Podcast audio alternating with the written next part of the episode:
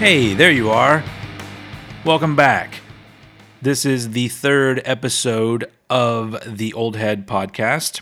I am Steven, and I want to thank everyone for listening, and thanks for the feedback and suggestions. If you want to give me some suggestions or feedback or criticism, you can do that by leaving a comment below if you're listening to this on YouTube or you can email me at oldheadpodcast at gmail.com. I welcome anything you guys can send me. And on that note, today's episode actually did stem from a suggestion I got, and that was to cover grunge. So we're going to talk about that. And of course, I'm not claiming to be an expert on anything I talk about. I'm just sort of throwing my own perspective at you guys and uh, please feel free to throw yours back at me however you want. So let's get into a little bit of the seeds of the grunge sound. So there are two key albums that I would consider to be very important in the development of what the grunge sound became. So the first one is an album from 1971 and that is the album Master of Reality from Black Sabbath. Now, the reason I think that's important is because the sound of that album is very dirty and the guitars have kind of a fuzzy distortion. It's a real bottom heavy album. And I think bottom heavy is a very important part of the grunge sound. The second album that I think is very important is the album My War from 1984. That's by the band Black Flag, if you don't already know. Now, both of these albums, Master of Reality and My War, can also be attributed to other types of metal subgenres like your sludge and maybe even your doom and things like that. But they all have like a common element of this sort of heavy gloominess. And a lot of that would later be heard in a lot of the prominent bands of the grunge genre. So at this point, I think it's important to try and sum up what the grunge sound actually is. And I always hear it as a combination of metal sort of your traditional metal, your Sabbath kind of thing, hardcore punk, which is where Black Flag comes in, and then you have a little bit of post punk, which that covers your bands like Gang of Four and Wire. I think all of those things together created that grunge sound. And the first, I guess, prominent release that had that sound was the 1985 EP Come On Down from the band Green River. Now, members of Green River would later on form Mudhoney, and then some of them would be involved with Pearl Jam. Obviously, that's a big grunge name, but we haven't gotten that far yet. So then we come to 1986, and in 1986, an EP was released by a band called Melvins. And the Melvins, to me, are one of the quintessential grunge bands. Now, that may not ring true for people that got into quote unquote grunge later on down the line, but that early Melvin sound from the first EP, the first album, Gluey Porch Treatments, which came out in 87, that sound to me is kind of the primal grunge sound. And then in 1987, you had an album released by the band Skinyard, and Skinyard later became Grunt Truck, but they're also a very important band to the beginnings of grunge. But then in 1988, you had the first album from one of the big grunge bands that everyone thinks about. In 1988, Soundgarden released Ultra Mega OK. And they were doing much more of the metal side of the grunge sound. It was a bigger sound, still really heavy and gloomy, and obviously Chris Cornell's vocals are unlike anybody else's, so they were kind of unique even though they lived in that grunge scene. And then 1989 we get another one, another first from arguably the biggest band of the grunge era. In 1989, the album Bleach from Nirvana was released. And Bleach is a very interesting album because it doesn't really sound that much like the other two albums that Nirvana would eventually release. I guess you could argue that none of the albums really sound like each other, and that's a good thing. But anyway, Nirvana comes out, and then soon after that, in 1990, we get the debut from another big grunge band, and that's Alice in Chains when they released the album Facelift. So the important thing, which is kind of a duh kind of fact that I'm going to throw at you, but you have to keep in mind that all of these bands that I just named Green River, Melvin, Skinyard, Soundgarden, Nirvana, Alice in Chains all from Seattle. So this really was a regional sound. And then all of a sudden, in 1991, things changed, in my opinion. The grunge sound, which was a heavy and dirty and gloomy and lo fi kind of sound, all of a sudden started to change. And that was with the release of two quintessential albums.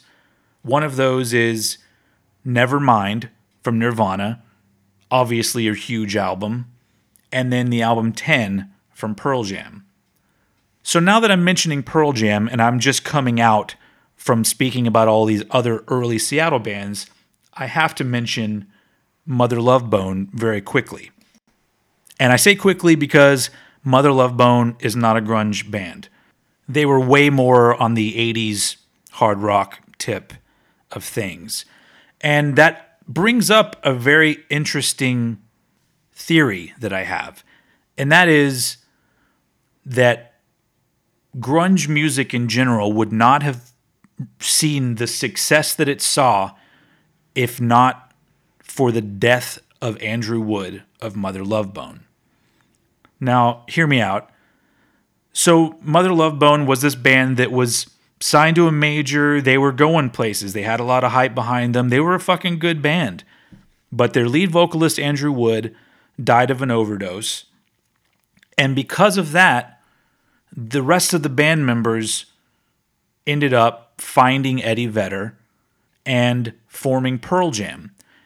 And Pearl Jam was what the grunge sound was moving towards. It wasn't really that heavy and gloomy it had more in common with arena rock than it did with the early grunge sound, but it was closer to the grunge sound, maybe because of Eddie Vedder. I'm not quite sure. Eddie Vedder wasn't even from Seattle, but if Andrew Wood had not died, Mother Love Bone, I'm assuming, would have continued. And they would have been a band that would have fallen in with your faster pussycats and Enuff Z'Nuff. They were hard rock bands but they weren't necessarily hair bands.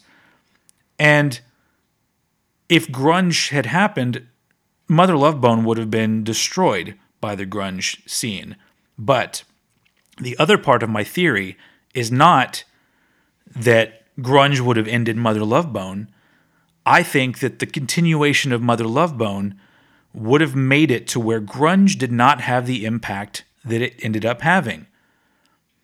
And that is because if you think about those two big albums in 1991, Nirvana Nevermind, Pearl Jam 10. So you take Nirvana's Nevermind. It was it's a big album, but there are elements of that that are still grungy, still hardcore, still punk. There's screaming in it. It's aggressive but on the Pearl Jam side of things, they were able to reach across the aisle to other rock fans and even fans of other music. Eddie Vedder didn't scream. there wasn't any crazy discordant solos on any Pearl Jam music. It's pretty traditional. So, because of the almost simultaneous success of both Nirvana and Pearl Jam, the quote unquote grunge scene was able to explode in the way that it did. But unfortunately, we did lose Andrew Wood, and here we are. So let's go back to where we were there, though. There was a shift in the sound of grunge due to the success of Nevermind and 10. And another factor started to work its way in in 1991, and that was that bands from outside of the Seattle area that shared a similar sound started to show up. The number one out of those bands for me is Chicago's Smashing Pumpkins, who released their album Gish in 91. A very similar sound, bottom heavy, gloomy, it's it's grunge. But at that point, Smashing Pumpkins hadn't blown up yet. But in 92, you had two albums released that marked kind of the end of the original scene and the beginning of the second wave. And so in 1992, the album Dirt from Alice in Chains was released. That's my favorite Alice in Chains album. It is incredible. It is heavy and weird, but at the same time, strangely mainstream. It's hard to explain how an album like that existed and became popular, but I just love that it exists. And then also in 1992, you had the debut album from the band Stone Temple Pilots, new to the scene from California, not Seattle. And they were, at the time, seen as a little bit derivative, even though there really wasn't a lot of history for them to pull from. So I think it was just like minded bands coming out of different places. But either way, a lot of other non Seattle bands that sounded kind of like other bands started to show up at around this point. But I have to stop for a second because it is important to note that even though the grunge sound was kind of becoming a little bit more mainstream and kind of branching out, there were other bands that were still keeping that heavy ass shit going. And this is when I have to mention the band Tad one of my favorite grunge bands, and another of the quintessential sounding grunge bands, in my opinion. They released their first album, God's Balls, in 1989, but in 1993, they released the album Inhaler, which was still maintaining that fucking heavy sound. And at that point, aside from Alice in Chains and the Melvins, who released Houdini in 1993, a lot of the other bands, Soundgarden, even Alice in Chains, were experimenting with sort of the softer side or more experimental and not necessarily keeping things to that original grunge sound. But this was all considered grunge because all of these bands were quote unquote grunge bands. So the grunge sound was shifting to becoming this alternative rock hybrid sound, which funny enough, alternative was no longer alternative because originally the term alternative referred to the fact that the music was an alternative to what was being played on the radio or in the mainstream. But by 1993, also you had the self titled debut album from Candlebox, another of the second wave of the quote unquote grunge bands. And Candlebox had way more in common with Pearl Jam than they did with Nirvana or Soundgarden or anything. And then from that point, there were a whole lot of also ran kind of grunge ish bands. In 1995, Silverchair released their first album. That's pretty grungy in sound, but at the time, it was almost like, didn't we already have this? In hindsight, it's a pretty good record. But at the time, there was a whole lot of albums coming out from bands that sounded like some other band. So that's probably why the genre kind of started to lose steam. Now, that brings us to a, an interesting point, which is my perspective on the whole thing because while all of this was happening, I was in my early teens. I didn't really know about the grunge thing until I started to see music videos on MTV from these artists. And it's really important to note that these artists originally were played on Headbangers Ball, a heavy metal show on MTV. So, from my perspective, I was watching Headbangers Ball because I want to see Metallica and Anthrax and Iron Maiden and what have you. But all of a sudden, in the late 80s, you started to see videos from Jane's Addiction, from Soundgarden, from Alice in Chains. And all this stuff was presented to me not as here's this other type of music that's supposed to be separate from all this metal. It was presented to me as hey, here's another subgenre of metal. It's called grunge. It's coming from Seattle. So all of these things in my particular field of vision seemed related.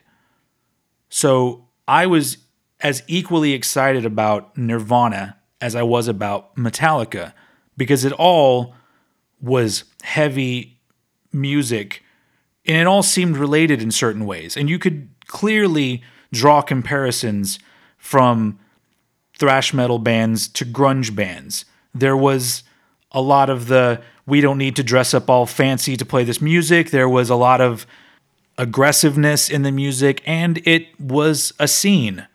You would look at dudes who were in thrash metal bands and you would say that those guys are in a thrash metal band. Same thing with guys in a grunge band. You'd be like, ah, those guys are probably in a grunge band. So it all just seemed like different subgenres of metal. And that's kind of how I still view it to this day it's all music that I relate together. But unfortunately, in the early to mid 90s, a lot of these artists seem to want to distance themselves from metal. And I guess I get it because a lot of metal looks like, you know, Neanderthal morons and shit like that. And then, of course, you had hair metal. So, yeah, I, I totally get it. But you can't forget that Mother Love Bone was one of those other kinds of bands, and they are directly responsible for Pearl Jam, which is half of what is directly responsible for the success of grunge. So, anyway, that's really all I can sort of say about the history of grunge. But I think it's important to point out that that original sound that I was referring to when it comes to grunge music that original sound is not really heard anymore. There are a lot of bands who are promoted with the word grunge, but really they're just some sort of alternative rock or indie rock or post hardcore, some sort of amalgamation of different genres that all just ends up being some sort of alternative rock music a lot of the quote unquote grunge bands from today, the bottom heaviness is not there. The moodiness is not there. It seems like those two things have been discarded in favor of a more lo fi garage rock kind of sound, which is fine, but it ain't grunge. So, if anything, hopefully this episode has kind of explained why I think grunge in general is a very unique thing and something that should be cherished. You should go back and listen to all those old grunge albums from the late 80s and the early 90s. It's all incredible music that existed in this little bubble of time and I think we're all better people for it. So, I'm going to wrap up this episode of Old Head by giving you a recommendation and it is a recommendation of a band that I've seen that grunge term used on, although I don't think it's entirely appropriate. But that band is the Primals, and they released an album this last year called All Love is True Love. And it's interesting because the Primals are actually a band fronted by the vocalist for the band Darkest Hour, which is a metalcore band. but this band is very not metalcore. It is probably as close to grunge as you're going to get these days. And honestly, any description that I could give you would probably not do it justice. I would say just go and look them up. The Primals, the album is All Love is True Love. It's amazing. Give it a shot. Let me know what you think. Let me know what you think about the whole episode in the comments below. Make sure you like it. Make sure you subscribe. Make sure you send me an email, oldheadpodcast at gmail.com. Let me know what you think. And uh, spread the word. Anyway, thanks for listening, and I'll see you guys next time. Bye.